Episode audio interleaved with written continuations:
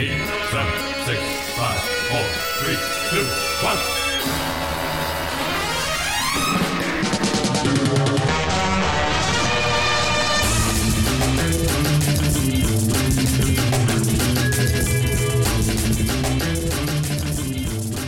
Howdy, it's your weekly optimism vaccine. Uh, I am once again not Steve Cuff. Uh, it seems like you're going to be stuck with me for an entire month hosting. I, I feel like our listenership is going to uh, plummet.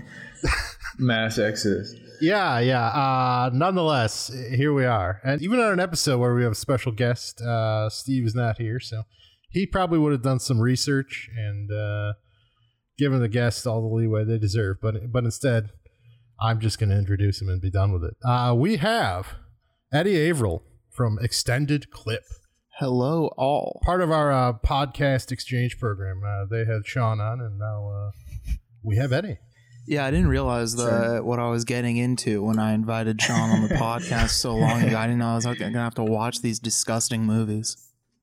Yeah, you li- and you. I, I had you listen to all um like hundred plus episodes before this as well. So Oh, yeah. it was it was kind of a investment. This investment. is like some this is some tame stuff for us. You should just be thankful this is what we're having you watch because it's like real movies and stuff. Well, thank you for having me Uh, on. Yeah, yeah. Sorry to interrupt. Again, professional hosting. You, you got the best. Uh, we also are joined, as per usual, by uh, Sean. hey, hello.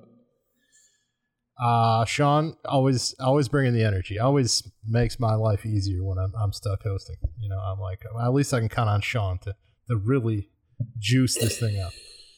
Uh, We also have here Jake. Since uh, Sean, you may have more to say, but we're gonna not allow it because you, you just came in with the uh hello. So you, you've been bypassed. You're supposed to do the Regis thing, Myros. You're supposed to like do sort of like the side eye and like talk to the audience when when they're not giving you anything. Uh, if only we had a live studio audience and uh, I had a camera to give a side eye to. Instead, I, I'm just stuck here, uh, strangling myself. Uh, Jake, uh, help me out here, man. Yeah, howdy, Adam. Thanks for introducing me. I appreciate that. Oh yeah, it's the least I can do. Honoring the legacy of the late great Regis Philbin. Oh yeah, I forgot he died. Thankfully, we have uh, Lights Camera Jackson to continue his legacy. That's right. I just spent half the year watching old episodes of Millionaire and bawling my eyes out. um, so uh, those of you who tuned in last episode know we are in the midst of our October quest to expose Sean to uh, interesting horror, and uh, we are still on Sergio Martinez.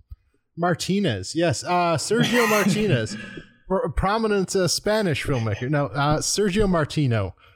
Uh, yeah. So we covered three pretty interesting films last week, most of which were in the Giallo realm, and uh, we're kind of moving off from that this time around. I wouldn't consider either of these Giallo, really. Really? Yeah, he he obviously has dabbled in many genres, but uh, this is this is interesting. We're we're gonna get into one here where he almost sort of defined a genre. Uh, but let's start earlier. Well, and, and kind of before we get into him, I was just going to say on, on last episode, we kind of talked about how this conceit of like introducing me to horror had kind of like jumped the shark, I guess. But uh, what's cool about having Eddie on this episode is that uh, I believe that these are your first two Giallo. Is that correct, Eddie? Yeah, I, I that is correct. Even though I'm already gonna giallo explain and say, wouldn't it be my first two gialli? Isn't that the plural form? Oh, yeah, sorry. yeah. a plural Uh, of yellow, yes, yellows. um, yeah, you're right. Uh, but so I, I so we kind of have like uh, we have the conceit in spirit uh, through our guests. So I'm I'm excited to kind of get uh, gauge your interest and your take on these. But uh, yeah, Myros, as you kind of mentioned, um, uh, I, I mean, I think the the heads call these gialli still like canon, but um, but obviously he's integrating different things into them and uh, it's also interesting too uh, especially considering these are your first two uh, eddie that um, he moves into this he moves out of scope um, which is very odd for the genre right like uh, he goes into like this 1.85 i think and uh, it works for both of these, obviously, because they're both good. But um, it's it's a weird introduction because most of them are in that uh, scope and, and, and have a, a, very specific look. And he goes back to the scope with suspicious death of a minor after this. But um, I don't know. Did you guys have any thoughts about that as far as uh, following up on the first three and then moving into this territory? I think I'd argue with these historians. I, I really don't. I, I mean, maybe I'm a stickler, but I feel like Giallo has sort of specific rules, and I don't think that either of these really play by those rules. Uh, well, these guys gotta these guys gotta make money and like publish works and stuff. So you know, like the more that fit into their definitions, the more they can make a, a legacy of them themselves as scholars. Myros. See, if I'm if I'm uh, trying to make a name as a scholar, I think I'd have a a whole different take on torso that we'll get into. But uh, yeah, um, let's just jump in on uh, Your Vice is a locked room, and only I have the key. A movie that, as far as I can tell, does not feature any locked rooms. Uh, not a lot of, I, I, guess, alcoholism is the vice. Um, I would say toxic masculinity is the vice. uh that's that. That's Martinez got the key. yeah. So this is a 1972 film that actually takes its title from a previous uh, Sergio Martino film that we watched for last episode, uh, yeah. "Strange Vice of Mrs. Ward," and uh, it seems a bit shoehorned in with this title, but it, it's an interesting one. Very gothic. Uh, has sort of an Edgar Allan Poe thing going on with it. obviously, takes on that black cat motif. But uh, yeah, I, I know Sean, you're very taken with this one. So why don't you jump in on it?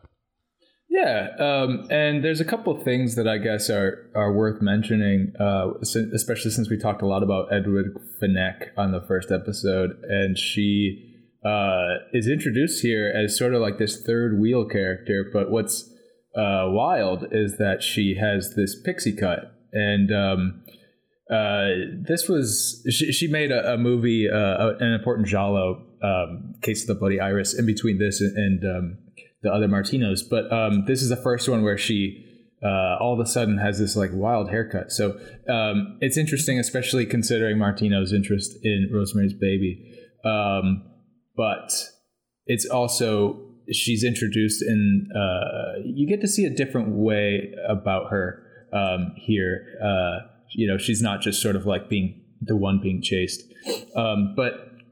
Uh, like you said, Myros has got a gothic uh, atmosphere to it, and it, it, it almost all takes place in this mansion.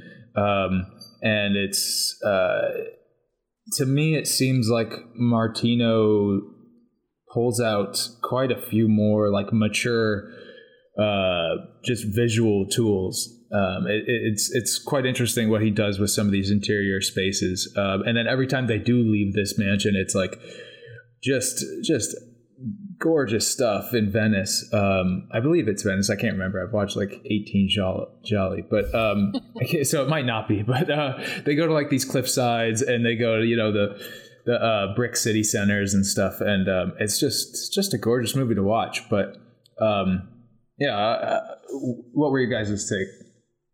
Well, I mean, not only is Edwige Fenech introduced with that uh, pixie haircut, which I think is great, but uh, she's also gets she also gets top billing in the film, and she doesn't even appear until 33 minutes into the movie, which I think is a real baller move. Mm-hmm. Uh, I know mm-hmm. Martino had a thing for her, but um, yeah, I really liked uh, his sister-in-law. exactly. Yeah, I really liked uh, Your Vice is a is a yada yada yada. Um, I think it's a like you said, it's a strong um, chamber piece. It's largely one location, but uh, yeah, Martino is just still he's he's absolutely goddamn fantastic at crafting a good set piece. Um, as in this film is, has many of them. It seems like uh, he comes into just like like I mentioned, just like different tools visually, but it seems like he really comes into a different maturity as a filmmaker. And I'll let you guys refute that or not, but that that's that's sort of my main takeaway. Eddie, what do you think? Oh, I mean, I I was very taken with this, and you know the the gore, the practical effects, perhaps this is kind of standard fare for like the the heavy hitters of 70s and uh, Italian genre cinema. But after a week of watching uh, Scary Movie one through five and uh, some other awful parody movies, it was just like a it was like handed down from the Lord, uh, seeing this blood flow across the screen.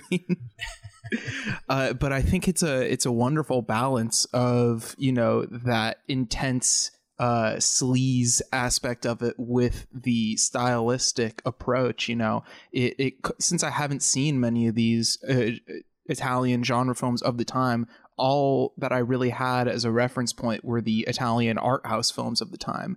And I think that Torso even mm. calls that into question a little more with the actual discussion of art in the classroom, but we'll stick with this one.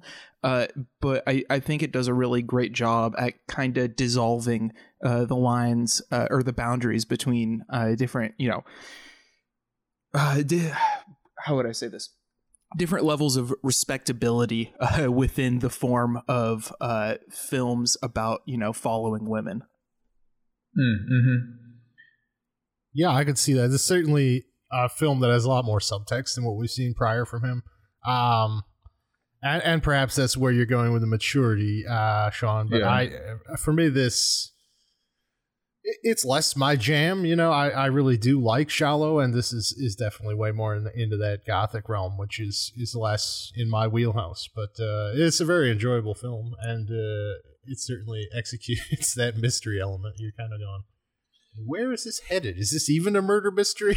Halfway through, you're like, oh well, now, now I know there's another genre uh, that's strictly more of the uh, police procedural, but does the giallo usually have more of the procedural element, or what? What's like the narrative difference from here? There could be like a, a tertiary cop character on the side who's who's looking into things, and there sometimes there's a troubled protagonist who may or may not be the killer, and he's he sort of has a, a an antagonist in that regard, but um, they're not typically speaking, I don't think they're very police driven.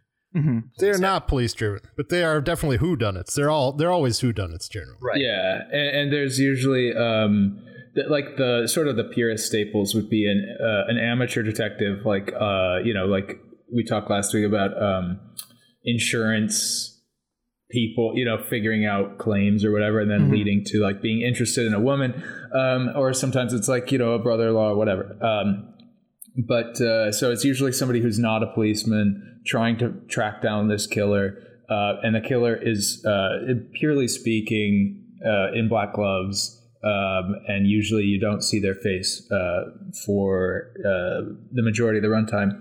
Um, yeah, yeah, the police attaché are about the police, and they're usually overtly political, whereas Giallo, I think, are not usually overtly political. They're usually just like really into that sleaze, and, and yeah, they're more subtextual, like like you were saying, Myros. But um, God, there's so much style in in both of these movies, but this one too. Like that's kind of what I've grown to love watching these um, these movies is just how much um, they're into um, the fabric of this this life and uh, the the scenery and um, especially in this one, like like I talked about, like the way that he's using these different camera movements. I, I feel like he has these motifs in here, like kind of mimicking the poster of these of this like these faces in uh, tight spaces and sort of like they they look like these keyholes or whatever. But um, uh, and also you always have like the liquor. Uh, the different liquor bottles everywhere, um, and the interior design, and it all just seems it's it's it's a relic of the past. Like there is no way I don't feel like, or at least it hasn't been made yet, like in contemporary cinema to be this stylish without feeling like purely affect. Like here, it's just like so over the top in a way. Like you know, this isn't the way most Italians lived. I don't think. um, but like it's just so it's so like uh, both stylish and sleazy in such a fun way. Like just the fabrics are, are, are great to take in. It is interesting how these always tend to focus on sort of the bourgeoisie. Like, uh, yeah, always uh, uh villas and uh, peasants are always sort of tertiary mm-hmm. Uh, participants in these movies. Um, Yeah, this one is is a strange duck in comparison to a lot of his other work that I've seen. Anyway, I, it, it definitely stands out in a way that is.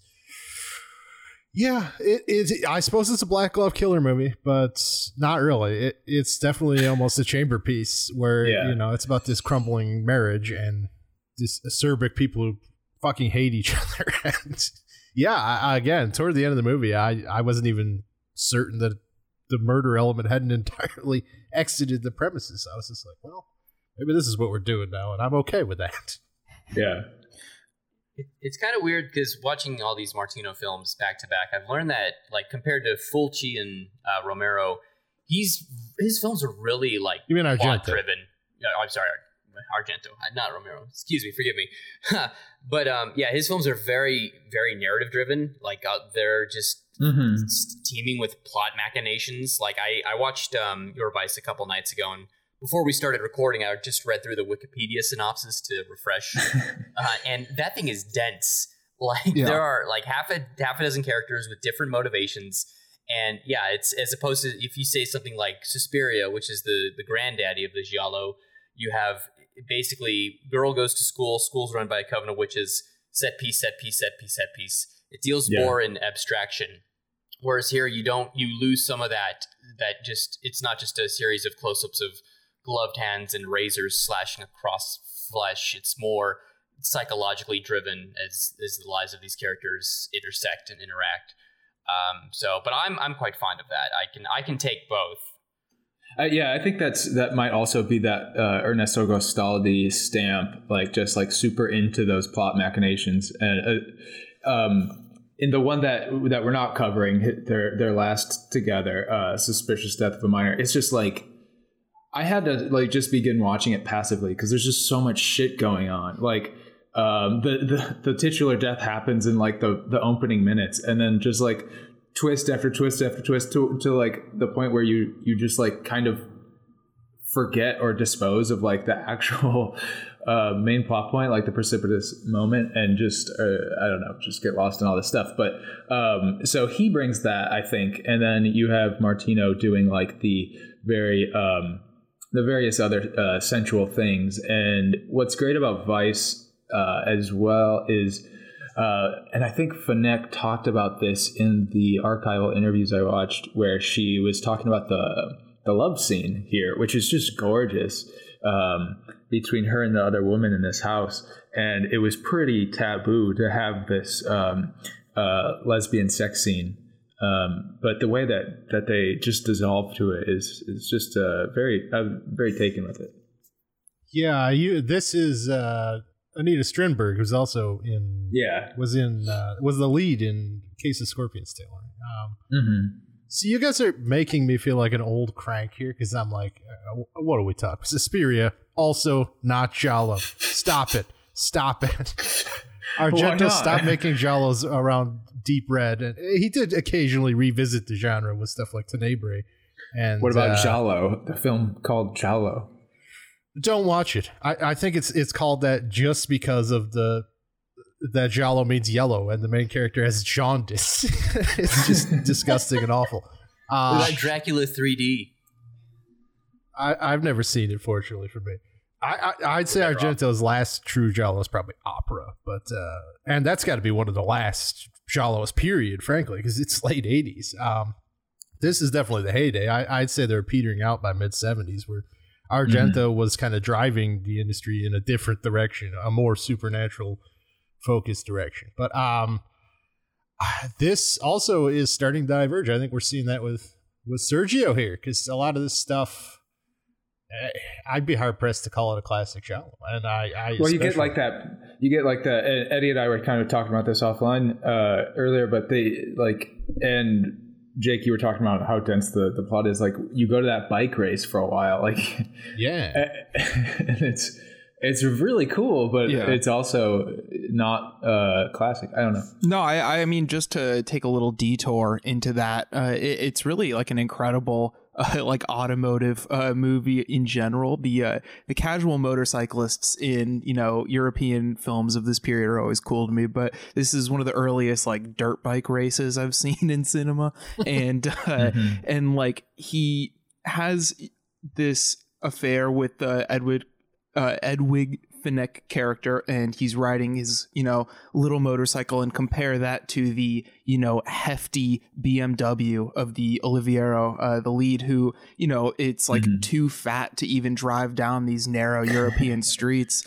uh, and I think there's a lot of very obvious comparisons to be drawn there, especially with the uh, young hippies who are allowed to party at the uh, at the estate, and uh, just like the generational differences, driving at a lot of uh, kind of just doors to be opened with subtext about these characters that isn't quite filled in for you yet. You know.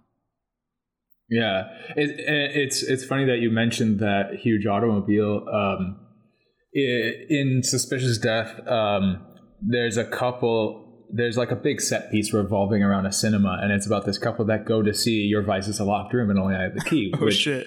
uh, and yeah, and, and it's great, and um, but it's not named. Like you see their reflection in the poster, but you don't see the title. It's just like that keyhole, and then um, the only moment that you see of the movie. Uh, for just a second, because most of the time the camera's on their faces while they're sitting in the chair, is like the huge automobile pulling up to the to the estate.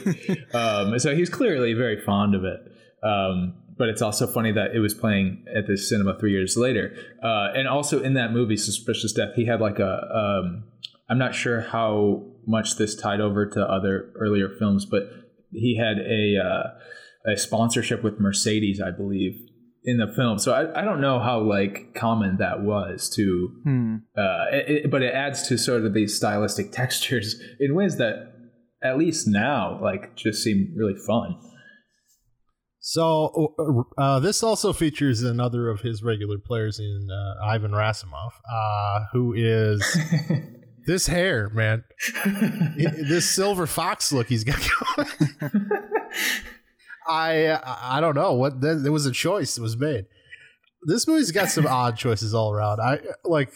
I, again, I do like it, but there's points where it, it's the Italianness really seeps through, like that opening with the hippies, where they like break into this song and it, it's like the least shot for sound thing I've ever seen in my life. I'm just like, oh, this is very odd and disorienting. But yeah, no, it's it's Italian, that's for sure. Uh, You will, you will drop that song in at the end, though, correct?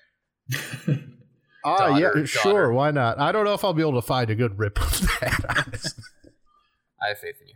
Uh, I, one more stylistic thing I really liked about this is the constant cuts to the uh, the eyes of the cat. You know that close up on the cat's Oh, yeah. face, and after uh, one of its eyeballs is gouged out, uh, it you know will still cut back to the cat's face just with only one eyeball. And you know once you start getting those cuts of the one-eyed cat i feel like the film is just ramping up its sense of like mania toward the end uh as Yeah. you know yeah. And uh yeah i think that's a really nice like stylistic structuring device. Yeah, and there, there, that reminds me of some other tangents that happen that we don't need to get into all of them, but it, uh, but there is a moment in the middle where um, the main character, uh, the dude, like the horrible husband, goes to this uh, sex worker, and uh, there's the shot with her and all these dolls, and it's just like so. it, it's just like another st- like staple of um, Martino just doing something more interesting, I think, than than in the previous two movies. But um, I should also say that this one, so or I should say the previous three movies, but uh, all the colors of the dark and um, Strange Vice of Mrs. Ward have these abstractions that we talked about last episode. You know, where he's shooting on like this soundstage or whatever uh, with like just black black um, backdrops and doing these uh, really suggestive uh, visual things that um, are are really cool. And this and Torso have none of that, which is really interesting um, because I would have assumed that uh, that would be something that a director would sort of develop. But maybe I don't know if it was just like sort of a, a part of Martino that he wanted to outgrow. Um, but you don't get those abstractions here, uh, which I'm okay with, just because I think these are both really good movies. But um, it's it's worth noting. And for for like Eddie, if you if you go back and watch those, it's just uh, something you can expect, and it's fun. Yeah, if you want to watch some actual Giallo. No, yeah, my interest has definitely been piqued. What what would you say then is like the the definitive Giallo if you're denying the Suspiria claim? Oh, I would I would suggest you should get into some earlier Argento. Something like Deep Red is is a classic. Uh, Argento's a, a good place to jump in. Stuff like Bird with Crystal Plumage is another classic one. Okay. You could do Fulci's uh, Woman with a Lizard Skin, and then you could jump into some Bava as well. Okay, because I've seen some later Fulci when he's making more like slasher type stuff, and I love that. So I, I'd, or even not slasher with uh, the Beyond, but fucking the Beyond is like one of the craziest movies I've ever seen. So I'm very looking forward Yeah. to yeah l- checking out his other stuff. Absolutely, yeah. Beyond is a fantastic film, but Fulci again very very quickly sort of went into that supernatural realm. Like oh, most of his stuff deals with uh, reanimated dead and and whatnot. Uh, you've got the whole zombie series, but uh, which he was a part of, didn't author the whole thing by any stretch. But yeah, a lot of his, most of his stuff I would I would suggest involves more supernatural elements than Giallo. But uh, Woman in Lizard Skin is is a killer movie. Yeah. I read something in, in this text, uh, like uh, I think it was a scholarly text that suggested it was like sort of charting the the beginnings or the origins of the Giallo, and I forgot what movie it was, but I think it was like a De Sica movie uh, from the 40s. Oh, the uh, the Visconti Obsession, right? Uh, yeah, yeah, you're right, you're right. Yeah, I think I, that was- that scholarly article was uh, wikipedia.com slash giallo. I must have been reading what they cite. Uh, yeah, yeah. or, That's what or it's just say. like commonly commonly passed around Yeah. as like the starting point but it's just like i i'm gonna take your word for it and not watch it because none of like the contemporary uh, you know uh, Giallo scholars like ever talk about that and it doesn't seem like a fruitful enterprise but i guess for historians whatever Well, do we have anything else on this one, or should we move on to uh, Torso? Uh, just want to comment. I like the montage at the end of uh, Edwige Fenech and the guy driving away on the motorcycle, and there's this. Just it keeps cutting to this billboard for seemingly no Oh, reason. yeah. But yeah, uh, fantastic. it ultimately has one that I won't spoil. But um, just yeah, that that kind of that stuff is great. and it has a great uh, harpsichord score that we didn't talk about that um, i guess would would go uh, Maros, if you're looking for fuel, additional fuel to not call this a Giallo, um, that would be that would be more uh, on your side. But it's a beautiful score.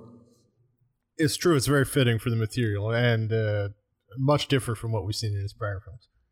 Not that those are consistent in score, but uh, you know, at least they all had a very specific genre feel. Uh yeah, let's move on to Torso then. Uh, again, not a giallo because it's something else, and what it is is significant because if you ask me to categorize this, this is a slasher. This is a straight up slasher, and name one that comes earlier than this because I don't think you can.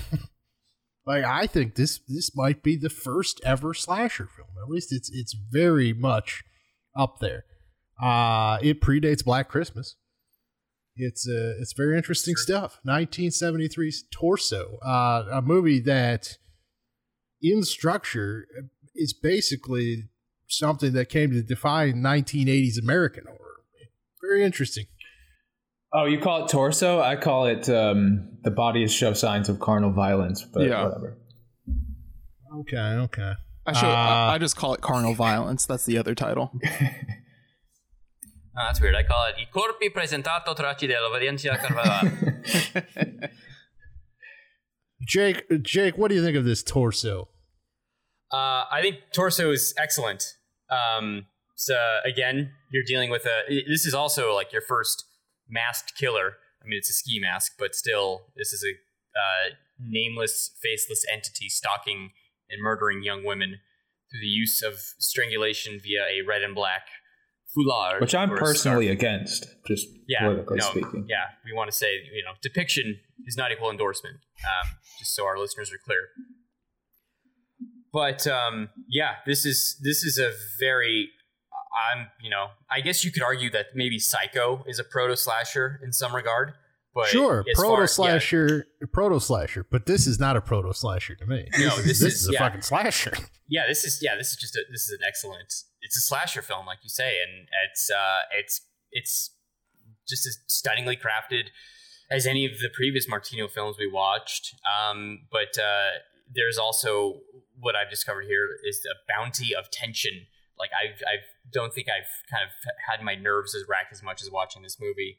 Um, but yeah, it's just uh, uh, an excellent uh, entry into the slasher canon. Basically, kickstarted its own subgenre in the horror genre. um, what am I trying to say here? Yeah, uh, I mean, it's concerns these uh, these students who are being hunted by a serial killer, and uh, four of them take a vacation out into this uh, very nice castle on top of a hillside, uh, where the killer stalks and follows them there, and uh, yeah, it's great. it's another one of these movies with this bourgeoisie environment that uh, automatically for me recalled like more Italian art house stuff like the ennui present and like uh, Ant- Antonioni's films and stuff like that. But of course, it's a slasher, as said. The only one I could think of that is like close to uh, this early, like, and you would really have to make a case for it being a slasher was the year before this, the Jess Franco film, She Killed in Ecstasy, which is kind of uh, an inversion in a way, and it's also kind of a softcore pornography film, so can't quite go that far with it. The Franco touch. Well, hell, I mean, you could make that argument with this. This, this thing is just It's right. true. Like, it's I, true. I, it seems like fifty percent of the runtime is, is just topless women traipsing around. Yeah, the, the first shot is uh, creepy doll pubic hair. Um, it's uh, it's yeah, this is sleazier than the other films that we've covered. I mean, sure, there's plenty of skin, but nothing quite like what's on display here. Yeah, it's wild how it fully formed. It, it feels like in that genre. Like if this came out in 1987 or something, it would not shock me because it feels like it envelops all the tropes for better and for worse of that of that genre. Like it even has a fucking final girl. yeah, no, I- I, think. heard- oh, go ahead. No, no, you go. Well, I was just going to say that even some of the dialogue recalls like more of the self-aware slashers that would come later. Uh, You know, you have a discussion in a classroom, uh, like an art, you know, class uh, where they're talking about a painter, whether he was a like. There's the line, you know, he was a butcher, not a, or he was a painter, not a butcher, rather, and they're dissecting, you know, why an artist would or wouldn't paint blood. And it Mhm. feels like something that characters would talk about in a movie that exists long after slashers have already existed, you know, when you get Yeah. into the meta commentary once you hit like the 90s pretty much. So it's it's ahead of its time uh twofold or like uh, in a way that I can't even really comprehend.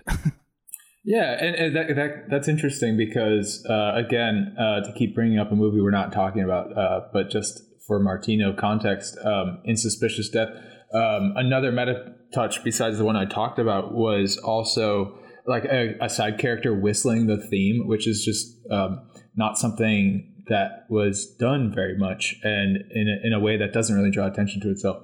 Um, which is all just to say that uh, I know we kind of talked about on last episode as Martino uh, as a pejorative is talked about as like a journeyman, and whether you want to refute that or not, blah blah blah. Um, and I think with these two movies, uh, especially, kind of definitely, uh, I guess, reaffirmed to me that that's definitely not him. Like I, I don't think uh, that that is a reasonable thing. He lost his edge somewhere, or lost his touch, or what have you, um, along the way somewhere. But uh, anyway, um, you talked about Eddie. You talked about like these Italian uh, art movies. Um, and how that this setting kind of reminded you of that. It reminded me of like a Rohmer movie, like this villa Mhm. on on the the water, but like uh, just like a, a you can't imagine a starker contrast uh, between this and a Romero movie. Yeah, at no point are these uh, women talking about what books they read uh, while they're waiting to get killed. Uh yeah, I mean, I guess they're all art history students. Boy, I've never seen such a, a robust art history department at a university. Yeah, I do love just like watching. Oh yeah, and some of like sometimes they have sex with each other. Um, Yeah, sometimes. oh, hey, that's that's do. the uh, yeah. This is what this is just Smith Smith College, but in uh, in the uh, Italian countryside. Um, but uh, yeah, I don't know. This one one of the women break, breaks her ankles or sprains her ankle or whatever on the stairs, and uh, that that's a, a huge. Um, uh, device, uh, narrative device in this, and uh, the other three are just like traipsing around, and um, uh, eventually fate comes to them. Um, and uh, when we were talking about this as slasher and the time that came out, I've heard it mentioned. Um, uh, and I was kind of thinking about this because I just watched New York Ripper, uh, Fulci's '82 film, which I've read as like his quote unquote return to Giallo. I, I'm sure Myros, you would refute that. Um, but I've never seen New York Ripper, so I can't. Okay. I, it- it's it's very brutal and um, it's it's a slasher movie. Um, and this is definitely this this reminded me just like how brutal this killer is in a way that I that we hadn't seen before in Martino's work. Um, and just the revenge or the way that they get that that scarf salesman, um, just like I, I don't know, it, it, it's it's pretty pretty rough. I mean, it goes goes pretty hard, and um, uh, even this is is nine years before that. Yeah, I noted that. He we get we get nice uh some nice gore effects of a of a man's skull being pancaked against a stone wall by a car. Um, but yeah, and even like just thinking about like all the dismemberment happening happening in the latter half of the film, like there he's not just killing these people, but he's like chopping them up to dispose of the bodies. And I'm I'm just thinking like there would be blood all over this villa that they're Yeah. staying in. Uh, it would be nasty. Uh, uh, Jake, you just said you were you were very fond of that uh, as as like a standout in Martino's Yeah, catalog. So I, I mentioned off mic, this is not my favorite Martino film, but I think the final third of this movie is my favorite thing I've seen Martino do, um, which is this extended. The best way I can describe it is like it's an extended cat and mouse thriller where the cat has no idea there's another mouse uh, in the house. Mhm. Um, and it's this, the final girl, as you say, is like trying to creep around and not make any noise as this guy is butchering the bodies of her friends downstairs.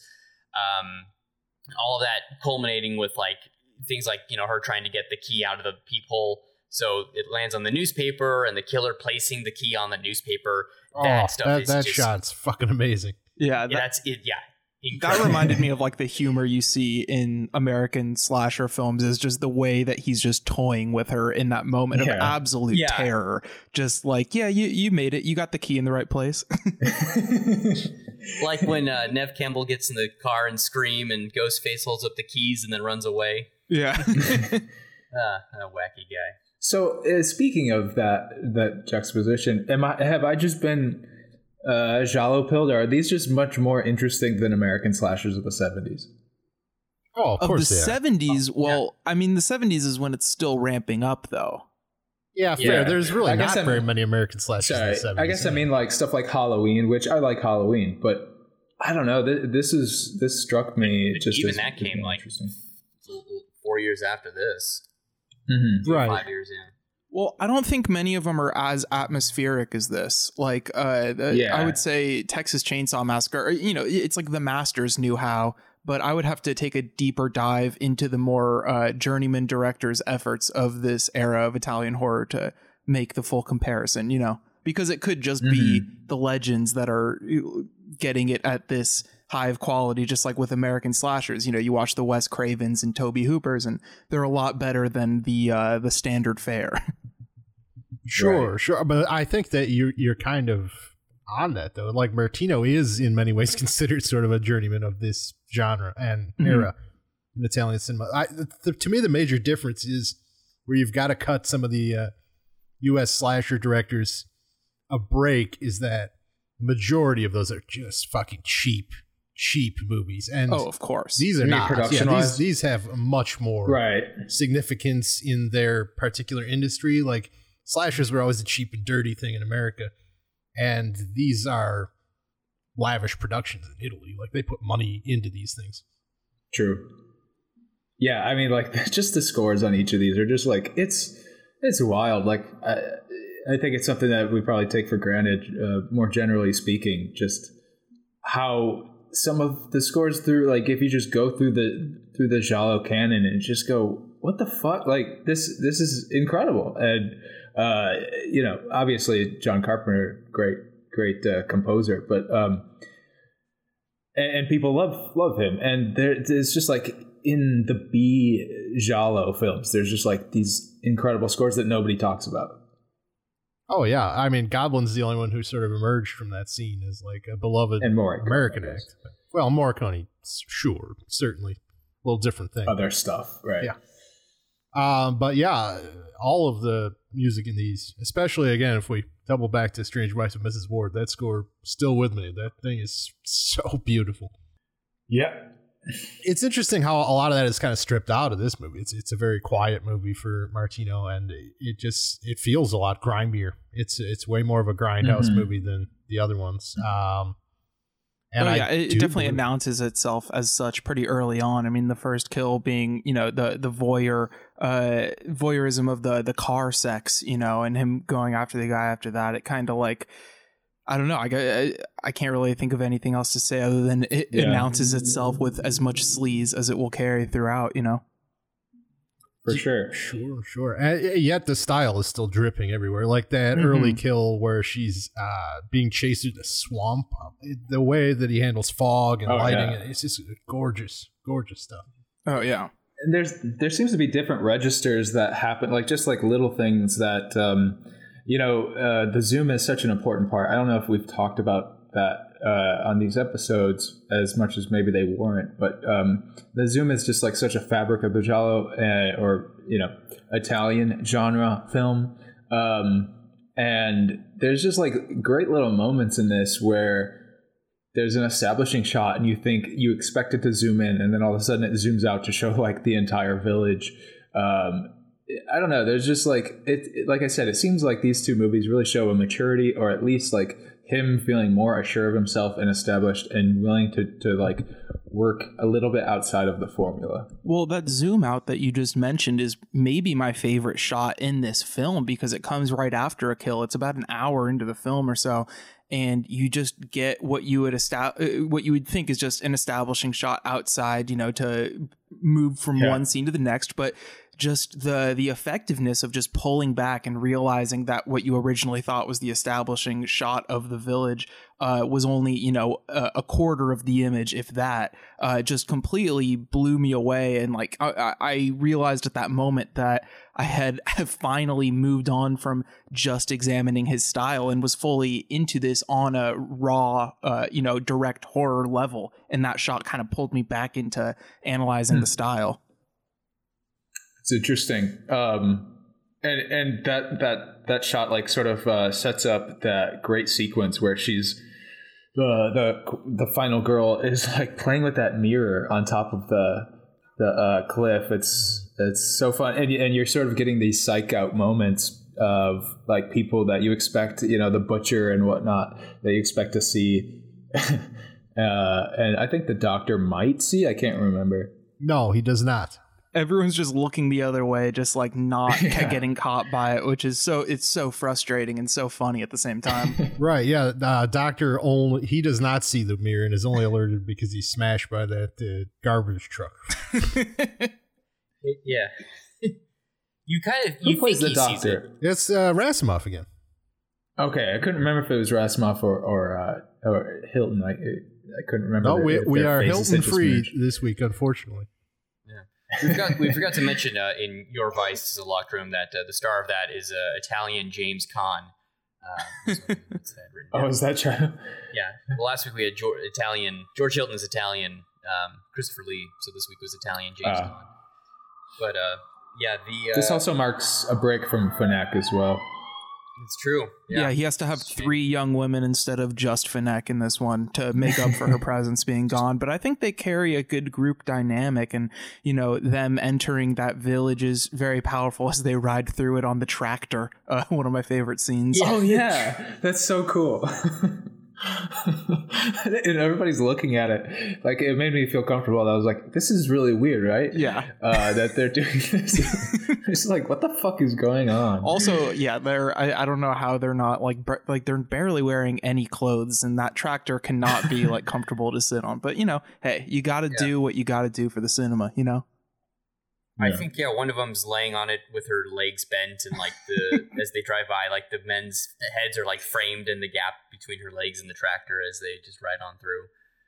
It's a real old Seinfeld gag. She yeah, got some syphilis from the tractor there. But, Yeah. uh, Gonorrhea. yeah, uh, I can't describe this movie along with uh, Mrs. Ward last week. This one really bowled me over. Like the, so many stylistic elements just work in harmony here, and he not only sort of invents a subgenre and executes it to almost perfection. Like this would be top tier True. So slasher good. for sure. Like it's one of the better slashers there is, I would say. Um, but yeah, it's also got that whole third act where it's just suddenly like this Hitchcockian like tension vehicle where it's just her trying to wait out this guy in the house.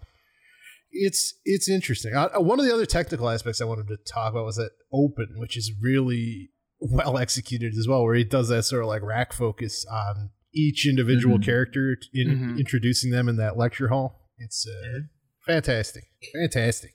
Yeah, Yeah, I had to, even I had to watch that, that scene that- a couple times over because I was trying to catch all of the dialogue, uh, but just like the amount of just the amount of maneuvers going on with the camera in that scene is just ridiculous. Yeah. There's there's one particular. I think my favorite shot is not really. It, it, kind of blew me away in how uh, understated it's pulled off. Um, it happens in the third act when she's she's alone again in the house after the killer has just left with like one of her friends in a body bag. There's this shot of like the camera's in this adjoining room, pointing out towards the front door, and she runs towards the camera and pulls open the sliding door to get past. And the sliding door also happens to be have mirrored windows on it. And then the camera just tilts up onto the next pane, and she it, to complete the shot of her running up the stairs, which, and she's now behind the camera. But just like little little things like that uh, are like just the attention that uh, Martino puts into like the knowing the geography of a room and the set, and like if you Yeah. compare this to like 1980s Friday the 13th, it's just a piece of shit.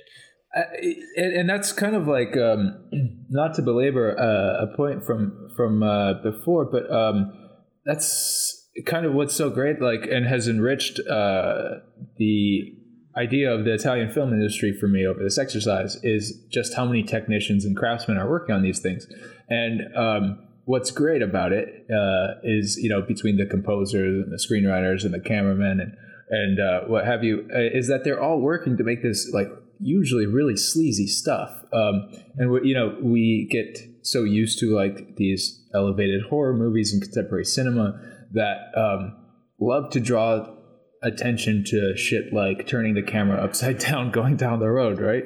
Uh, and it's it's just like so funny to like watch this stuff and be able to appreciate something just for the sake of um, I don't know, just for the sake of cinema, for the sake of um, making a cool object uh, that doesn't have to be about something uh, so I don't emotional, whatever. I I don't know, but um, it's it's just it's just great to watch these people who were really interesting at their job. Like besides the fact that they were just very skilled, um, come together and work on these things that ultimately are just about being genre pieces. Yeah, I think that again we were talking about Tarantino in the first episode and his obvious sort of love for Martino's work and I think that your point there it resonates with that. Like uh, Tarantino is one of the only working filmmakers right now who who seems to not give a rat's ass about subtext. You know, he, he he'll make genre films because he has fun with them and he enjoys them.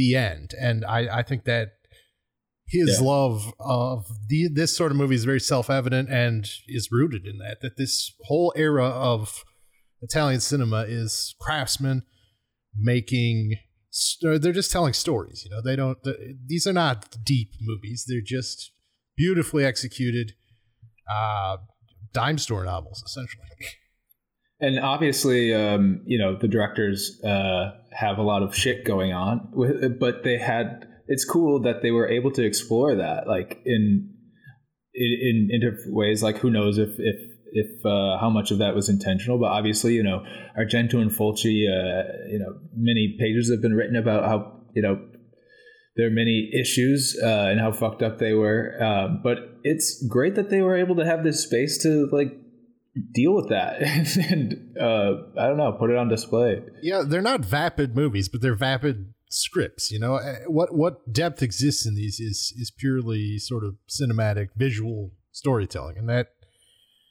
eh, there's a purity to that there's a purity to this entire output frankly Well, any any outgoing thoughts? Uh, I'm ready to apply for Italian citizenship. i've been there uh, ever since i started to get into cinema frankly Yeah, Um, it's just an embarrassment of riches. yeah, I I, I uh, I'm excited to, to keep going on this um, this uh, adventure, just like branching out and hitting more and more. Um, and uh, I hope you guys do the same. Yeah, you know, normally when we do these, Sean, it's like we're introducing you to the director, but you've already seen well over a dozen Martino films. Is that correct? Yeah, I, I think that I'm gonna do a couple more. Neither of them are Giallo films, but one one of them uh, I started, but I, I need to restart. But uh, it's just like too good of a premise to pass up. It's called Casablanca Express. Actually, I, I have to pull it up because it's it's just too good. Um, it's one of his his later works, and uh, I don't know if it was for TV or what, but um, here we go. Casablanca Express, which is from 1989, it is 1942, and the conflict between the U.S. and Germany is getting heated. U.S. intelligence soon discovers that the Nazis are planning to capture Winston Churchill. In order to protect him, they send Commando Al Cooper to guard Churchill, who is going by train to Casablanca, where he will meet with Roosevelt and Stalin. So it's about this um, American like uh, macho dude who has to go save uh, Churchill. What do you mean churchill's the most macho dude from what i've seen in recent films why would he need Well, someone's help I guess I'll find out. You know, um, maybe he needed a uh, Jason Connery to come save him, but Donald Pleasence is in it. oh So I, that's a plus I'm gonna, I'm gonna, yeah, finish up those two and, and be done with Martino. It- It's been fun, but uh, the the five that we've talked about here are certainly, um, and I mentioned uh, Mannaja, his uh, best spaghetti western, are definitely the core.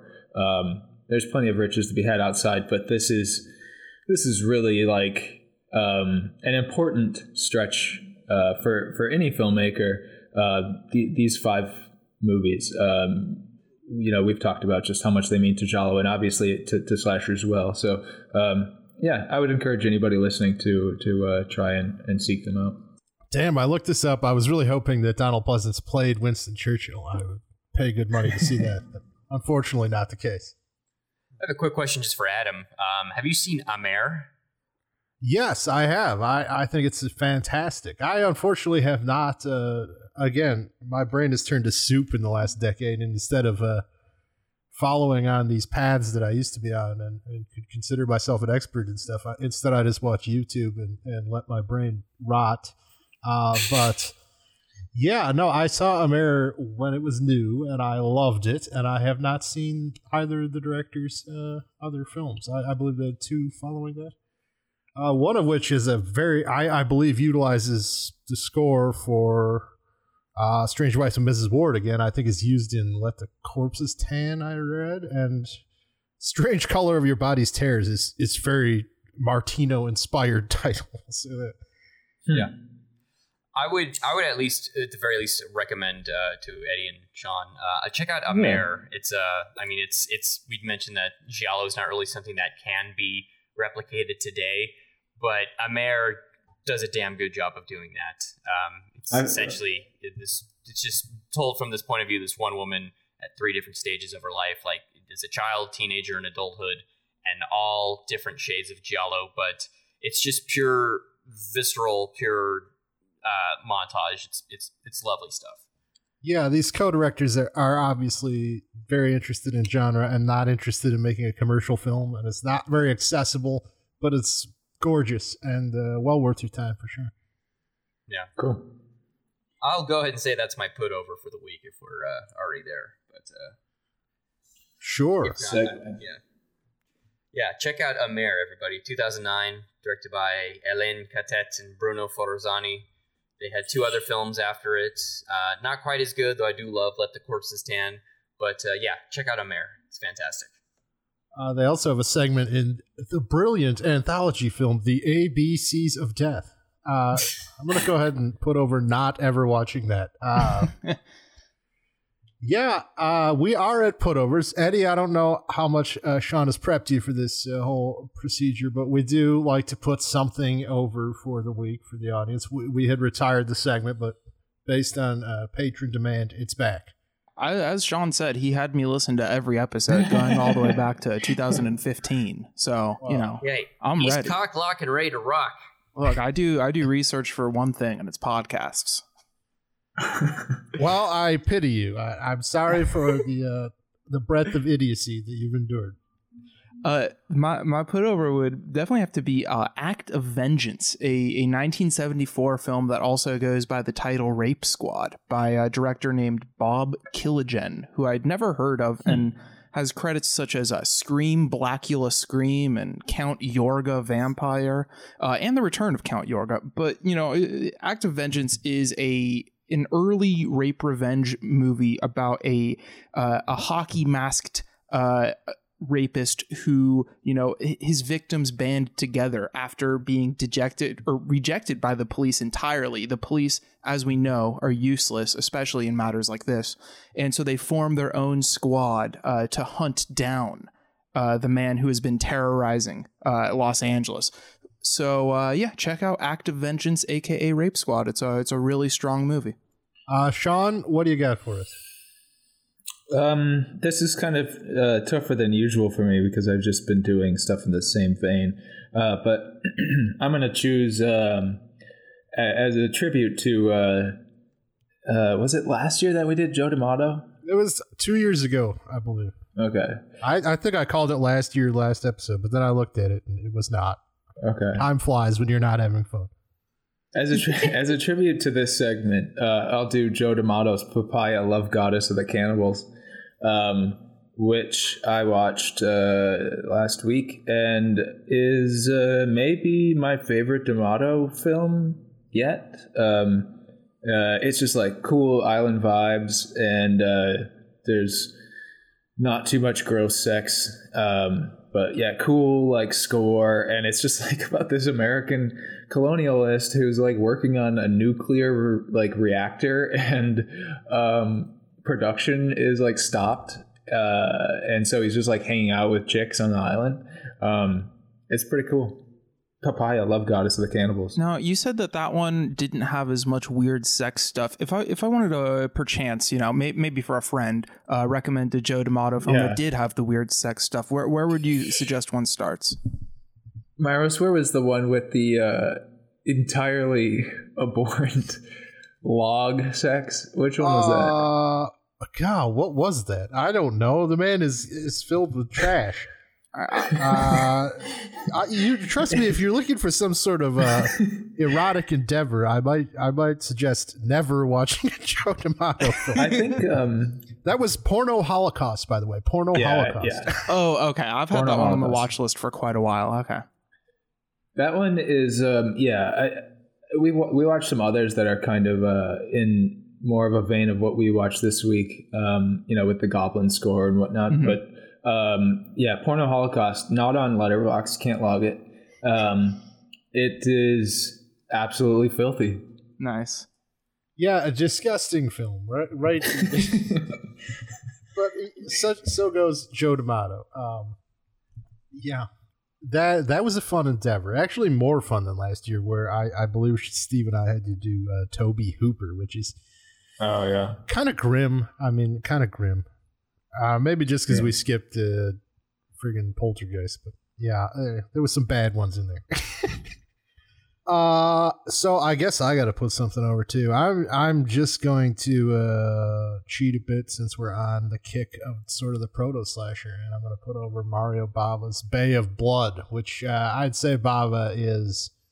Talk about your your godfather of the Giallo. It, it's definitely Mario Bava, and Bay of Blood is, I believe, two years prior to Torso, and it's it's definitely way more of a proto slasher than a, a true slasher like this is. But uh, if you're interested in further pursuing uh, the quibbles between these various uh, movies about men uh, chasing down women and murdering them, uh, you know, let's start with the Bay of Blood. It's it's a good one. Bava, very skilled director and very influential on everyone we've talked about this week and uh, in years past when we covered Argento. Uh, maybe we'll cover him next year, or maybe we'll cover Fulci. We should probably do another Italian because this is fun. Yeah. Well, thanks for coming on, Eddie. Oh well, thank you so much for having me. It was a it was a delight. Well, Eddie, uh, since we're outroing, is, where can the people find you online? Is there a Twitter you like to get the publicity on, or just your podcast, or what?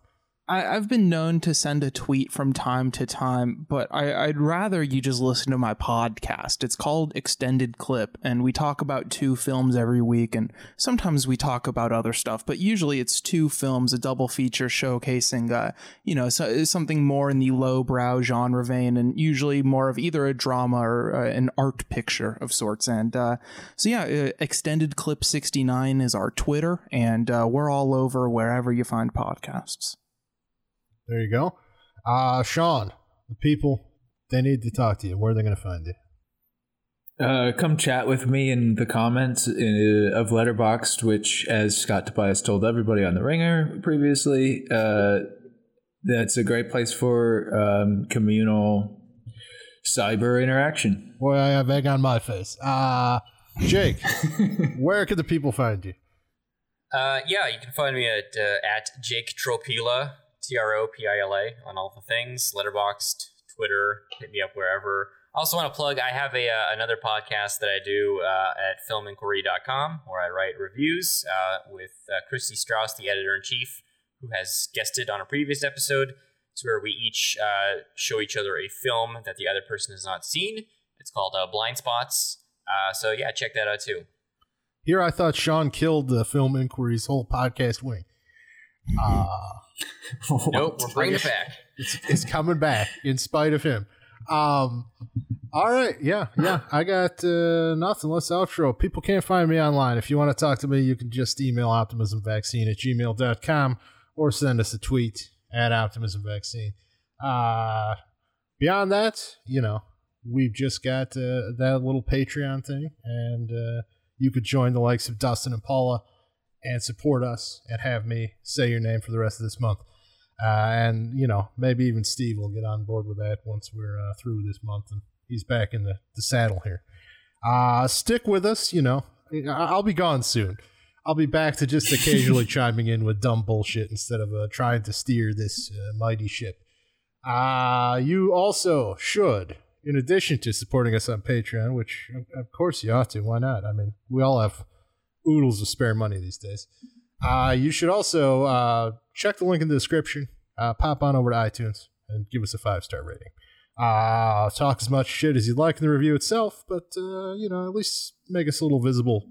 The algorithm is a cruel mistress. Uh, I think that's about it, guys. This has been fun. Jake, I think you know how this goes. You get the last word.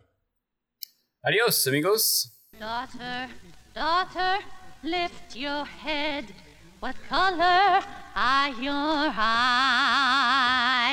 Daughter, daughter, look ahead. Don't let them tell you lies.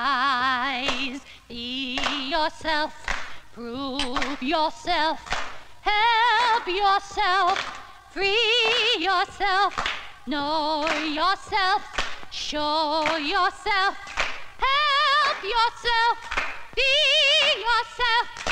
Daughter, daughter, please yourself.